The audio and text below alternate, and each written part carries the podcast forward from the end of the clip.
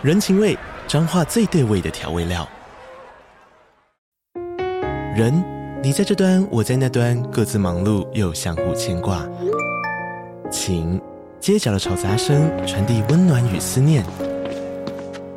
味，是从每一个转角飘出的乡愁。这里是彰化县政府 Podcast 节目《彰化早咖》，我是主持人内克。从彰化大小事各具特色到旅游攻略，透过轻松有趣的访谈，带着大家走进最在地的早咖。准备好了吗？彰化的故事，我们说给你听。以上为彰化县政府广告。嘿我是只爱大冰奶的奶茶司机。终于啊，来到新的一个月了。看到钱进账户头啊，就可以好好安排一下娱乐基金该怎么使用了。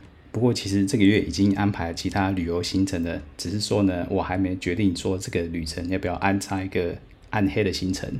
因为这个地方啊，难度其实不算小，而且我记得我在很久之前集数里面有提过这个地方，虽然就只是很简单的带过而已，看大家要不要猜猜看。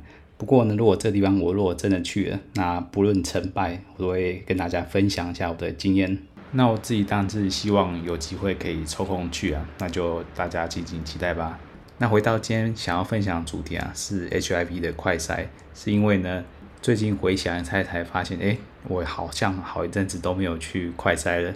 我记得当初开设这频道的时候呢，大概前几集吧，就分享过卫教以及性病检测的重要性。那我上次做快筛呢，也就差不多在那个时间点左右，所以那个时间是什么呢？几乎就是快一年之前呢、想不到我这频道磕磕唠唠的，就一个人闲聊的独角戏啊，也可以撑这么久。当初真的是完全没有想那么多的。其实每个礼拜都要想话题啊，然后找时间录音，也不算是轻松的事情耶。很多时候工作一忙起来，真的都有停更的念头。不过一路上茶友们的鼓励、反馈跟互动啊。应该就是支持我做下去最大的动力吧。那特别是这一两个月啊，来私信我问问题啊或鼓励的茶友们是频率越来越高了。前阵子还发生一件挺有趣的事情，因为我平常都有在逛一些论坛嘛，而且我本身呢是一二十年的 PTT 老乡民呢，毕竟我大学念书那个年代 BBS 正行嘛。那自然而然，我当然有事没事，偶尔也会去西斯版逛一下。虽然说大部分的文呢都是废文，没有什么建设性，但有时候还是有一些一看就知道是老司机的，藏在推文里提供一些还算蛮有用的资讯的。总之吧，有一天我划着划着，突然发现，哎，为什么频道的 logo 会跑出来？因为我是用手机版的 PPT，那它有网址时呢会显示网站的预览。原来是有乡民间茶友啊，在他的文章里面分享我的频道。在此，我必须由衷的感谢这位乡民的爱戴。但不明就里的网友啊，看到这种文章，一般的反应都是啊，这八成又是哪个频道主或是频道主的朋友来帮忙推销节目的啦。毕竟这阵子版上呢，茶庄的广告文也是夸张多，所以让人越来越难分辨到底这个文章是来真心分享的，还是又来推销的。那我由于在 P D 上没有小号啊，所以完全没有打算要在板上自我推销啊。不过总而言之，当下看到陌生人才有愿意分享我的频道，真是非常的感动了。所以呢，虽然搞一整年呢，还是属于玩票性质，不过我还是尽量尽我所能的分享个人的经验啊，不管是喝茶体验或是相关知识都好。就像我们今天要聊的快筛的话题啊，虽然不是那么刺激，但我个人是觉得在喝茶这条路上，呃，定期做筛检呢是蛮重要的啦。那不知道大家平常有没有这样的习惯？我个人是觉得会愿意定期做筛检的人，应该正是少数吧。感觉一种通常都是从事危险性行为的人才会去做筛检。那如果自己去做筛检，是不会让人家误以为我们就是平常都做这些危险性行为的人？哎，虽然说好像是真的没错，因为毕竟不是固定伴侣嘛，但也没有到很夸张性行为啊，顶多就是无套口交。自己说的五套来，或甚至是走后门，这些都没有从事过啊。所以说，有一部分人会觉得啊，自己没有那么倒霉啊，应该是遇不到的，不想要浪费时间去做筛检。那还有一部分人是觉得，如果万一真的不小心中标了，我说 HIV 的部分，因为目前至少 HIV 还是属于绝症部分，毕竟没有办法完全根治嘛，所以就算知道得了，好像也不能怎么样嘛。那倒还不如不去验，不用瞎操心。眼不见为净就好啦。那关于第一个部分，虽然说平常如果在做的时候都有戴好，那真的会得距是微乎其微啊。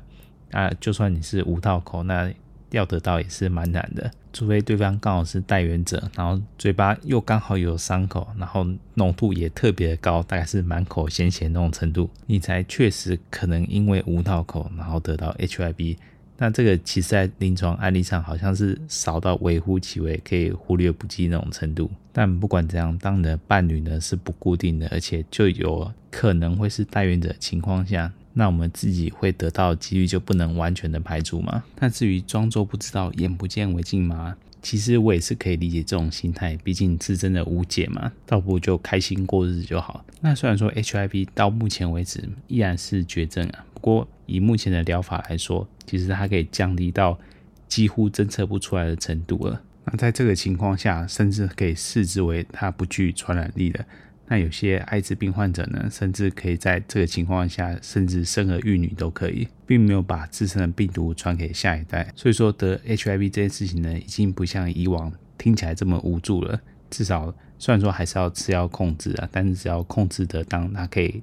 让你像正常人一样过生活，甚至有一样的寿命。那目前台湾有追踪的 HIV 的患者呢，其实有百分之九十五已经有成功的控制他们的病毒量。所以其实这件事情啊，没有以前听起来那么绝望了。那与其装作不知道而不小心拖延病情，那倒不如早点接受治疗，避免把爱散播给妹子以及茶友们嘛。毕竟大家出来就只是要轻松喝一杯，但如果三不五时都有代原者呢出来工作或是出来消费，那真是相当的困扰啊。所以说，无论是为了自己啊，还是为了大家，定期去做裁剪还是有利无弊的啊。但我就算讲这么多啊，一定还是有人觉得啊，这是不是会很麻烦呢、我的身份会不会泄露出来啊？等等的疑虑。那我就可以以我的经验分享给大家。那目前的情况啊，你如果匿名的筛检呢？或是得到试剂的管道其实是相当多的。那医疗院所部分呢，现在应该是目前每个县市都有不少的医疗院所或是民间团体啊，都有提供匿名筛检的服务。那如果你真的脸皮很薄啊，不好意思面对这些医护人员的话，那还有另外一种方法呢，就是你可以去自己购买试剂。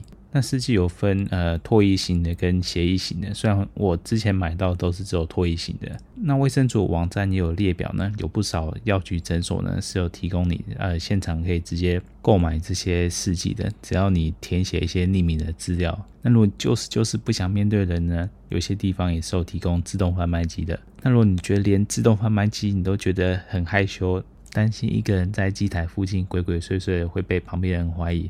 那你还有一种方法呢，就是你可以去网络上购买，然后超商配送。当然，你去超商取货啊，就不用担心那个盒子上面有大拉拉的那个艾滋试剂什么之类的，那你就不用担心这种东西了。那试剂的价格是两百元。那如果你是超商取货的话，你还要加四十五块的运费。但如果你有上网登记你的测试结果的话呢，他会给你一张免费的兑换券，让你可以免费兑换下一次的试剂。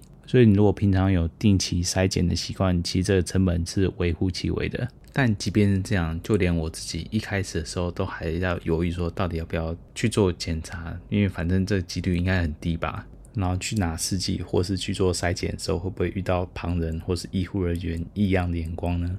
那后来发现这些真的是我自己想太多。起码这些医护人员呢，毕竟他们平常要接触这些匿名筛检的人，其实也蛮多的。所以这些事情对他们来讲就是稀松平常。那我第一次尝试呢，其实是去诊所买试剂。那毕竟我本来想要找那个自动贩卖机的时候，那自动贩卖机点真是没有很多啊。那刚好当时住的地方附近有间药局呢，就是特约的诊所，还有贩卖试剂。于是就找了天呢，趁着没有很多的时候呢，就去柜台向药师问的 HIV 的试剂。那他们反应呢就很平常，就跟你要买一般的试剂一样。不过他们还是有多一个动作，就是你要填写一些基本资料，包括你的昵称啊，或者什么有的没有一些资讯。当时药师还笑笑跟我说：“哎，那你就看三个人随便填什么，就跟着填就好了。”那间药局呢只有卖脱衣的试剂，我不知道其他药局有没有卖血液的试剂。那检测方法当然里面有附，那卫生所网站上呢也有示范的影片，那这边就不班门弄斧了，反正大家自己去看影片就知道怎么操作。那相信大家在经过新冠的摧残之后呢，要做检测应该是再熟悉不过的事情了。而且唾液的检测呢，比起这种搓鼻子啊，新冠的搓鼻子还简单得多。所以我相信啊，目前要教大家做自我检测，应该是驾轻就熟了。那这种事情都是这样，一回生二回熟。那之后定期的检测，其实也花不了什么太多的时间。要去拿试剂的管道也很多，啊那我会把这些连接呢放在我的描述栏里面，大家可以参考一下。那顶多啦，你如果可能是跟家人或朋友同住的话呢，那个试剂用完或者是那个包装呢，还是要好好打包处理一下，不然一般人看到还是容易做过多的联想。诶，虽然说如果平常就是固定伴侣的话，好像就不太会有人会去做这样的筛检的。虽然说卫生署网站是建议啊，如果你有无套的性行为过啊，那建议就是一年做一次的筛检，除非你是非固定伴侣的话，再加上其他一些比较危险的性行为，他才会建议你是大概三到六个月就要做定期筛检。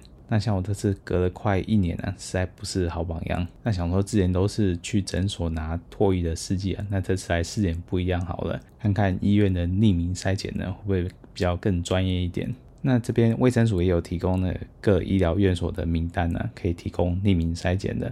那这些都有电话，那你要去之前呢，一定要先打电话预约啊，而且不能预约当天的，都是预约起码明天以后。至少问过几家医院呢，都没有当天预约的。所以大家不要心血来潮就傻傻直接跑去医院，要记得先打电话预约好时间再出发。那当天到了约定的时间呢，医生先交代我在某个诊间外面等，等一会儿之后呢，他就叫我进去。那那诊间呢，从外面也看不出来他什么特别的诊间，反正就是外人看你也不会起疑心的那种。那进去之后呢，医生也没有问你什么太多呃理由啊或原因，为什么要来做筛检之类的，反正就是填写一些基基本资料。那虽然名字不是真的，但他们还是要立案追踪一下。那整个过程呢，完全都是免费的，而且它不限于国人呢、你如果是外国人持外国人的护照，你也是可以来做检测的。那医院用呢，就是血液的试剂的，就是在你手上打个小洞。然后把血滴呢挤到试纸上，然后就静待结果了。那我有跟医生询问过，就是唾液型的跟血液型的差别。他是说，嗯、这两种其实准确率应该都算很高了。不过唾液型的差别呢，是它的空窗期呢建议是要达到三个月。也就是说，你如果是在最近的三个月得到的话呢，它有可能是检测不出来的。但医院用的血液的试剂呢，它的空窗期大概就是两到四周而已。也就是它的空窗期呢，可以缩短到最近的两到四周。我觉得这个间隔时间对我每个月都有在喝茶的人来说，应该是比较适合一点的。那等待试纸呢跑出结果，就还要等个几分钟。但虽然说绝大部分情况呢都觉得自己应该是 safe 的，但不管几率再怎么低啊，总是会有发生的可能嘛。那直到最后一刻看到阴性的结果，还是有松口气的感觉。那之后呢，我还跟医生问了一些其他问题啊，比方说其他性病的检测啊，或是 HIV 的预防性用药 PrEP 等等的一些问题。那关于一般性病检测部分呢，目前除了 HIV 之外，如果要测其他淋病啊、梅毒啊等等的，还是得要去泌尿科去挂号。当然，如果你已经出现症状的话，那当然是不用付额外的费用啊，检测的部分。那如果你没有症状呢，你还是可以自费去做检测的。那这个每个项目的费用呢，跟所需要的时间呢都不太一定。比方说，如果是 HPV 的筛检的话，它那个费用都要一两千块，那所需要的时间也比较长。但如果你是一般的淋病或梅毒的话，那个在外面的一般医疗院所都有提供快筛，就是你当天马上就能得到结果，它那个费用也不是很贵。那我自己后来做一些功课啊，发现这个性病可以检测项目还真是五花八门嘛，还有什么五合一啊，或者甚至是九合一等等的。那价格从最基础的三五百块到那种全全包大包的四五千块都有可能。我是还蛮有兴趣想要多了解一下的。不过平心而论，要在一般没有症状的情况下去做这种全套检查，好像还是多虑点。毕竟绝大部分性病都是有症状的，通常光是用看的或是用闻的。或者你身体有痛感的话，你都知道身体有异状了，该去做检查了。但你如果到那个时候再去挂号，那检查就不用钱了，对不对？还有题外话就是啊，那个 HPV 的检测费用还真的是不便宜啊。所以如果大家有时间或金钱的话，还是花点时间去打九价的疫苗，应该还算是不错的投资啦。另外 PrEP 的部分呢，意思是说目前以呃正规的药厂进价管道呢，一个月的药量下来要一万多块。实在是不便宜啊！但不过他们好像一些什么合作计划，那只要填写一些资料呢，好像就可以一次拿到三个月的量。是说一万多吃三个月，好像也没有便宜到哪里去的样子。而且 Prep 就只有防艾滋而已，所以说其他性病呢，你不带保险套还是有可能会得到的。所以如果单纯只是为了喝茶想要误套而去使用 Prep，好像有点太异想天开了，还是乖乖穿小雨衣就好了。那最后结束检测出诊间之后呢，我发现这个整个过程也不过就半个多小时而已，中间还包含我问一些有的没有问题的时间，我个人感觉是还蛮不错的。那如果你对这方面有特别有疑虑的，想要问医生的话，我觉得。蛮值得来做匿名筛检的。那如果你是喝茶次数比较频繁的话呢，我也蛮建议来做匿名筛检的。或是你如果要买试剂的话，能买到协议试剂的话，应该是会更好一点。但，如果不喜欢你的手指头有事没事被打洞放血的话，那就是另外一回事了。那最后还是建议大家，如果你平常就是有喝茶习惯的，或是你平常的伴侣呢，就不止一位。那不管是为了自己呢，还是为了别人呢，还是定期做一下检查，看是半年做一次，或者一年做一次都好。然后不要觉得喝茶或者什么奇怪的行为是什么见不得人的事情，其实大家都不会在意这些的，甚至连问都不会问。所以很多情况的尴尬或是害羞啊，都是自己想象出来的。其实保持健康的心态，这件事情就跟平常的例行检查是一样的道理。然后该面对的还是得面对啊。我知道，甚至有人连平定期的健康检查呢都懒得做，有时候就是不想面对吧，就假装什么事都没有发生，过得开心就好。这也是一种生活哲学啊。不过呢，我还是希望大家多少都出一点力呢，能打造一个可以更安心、健康喝茶的环境，这样呢对大家也都有好处嘛。好，那我们这周的分享就到此为止喽，那我们就下周再发车啦，大家拜拜。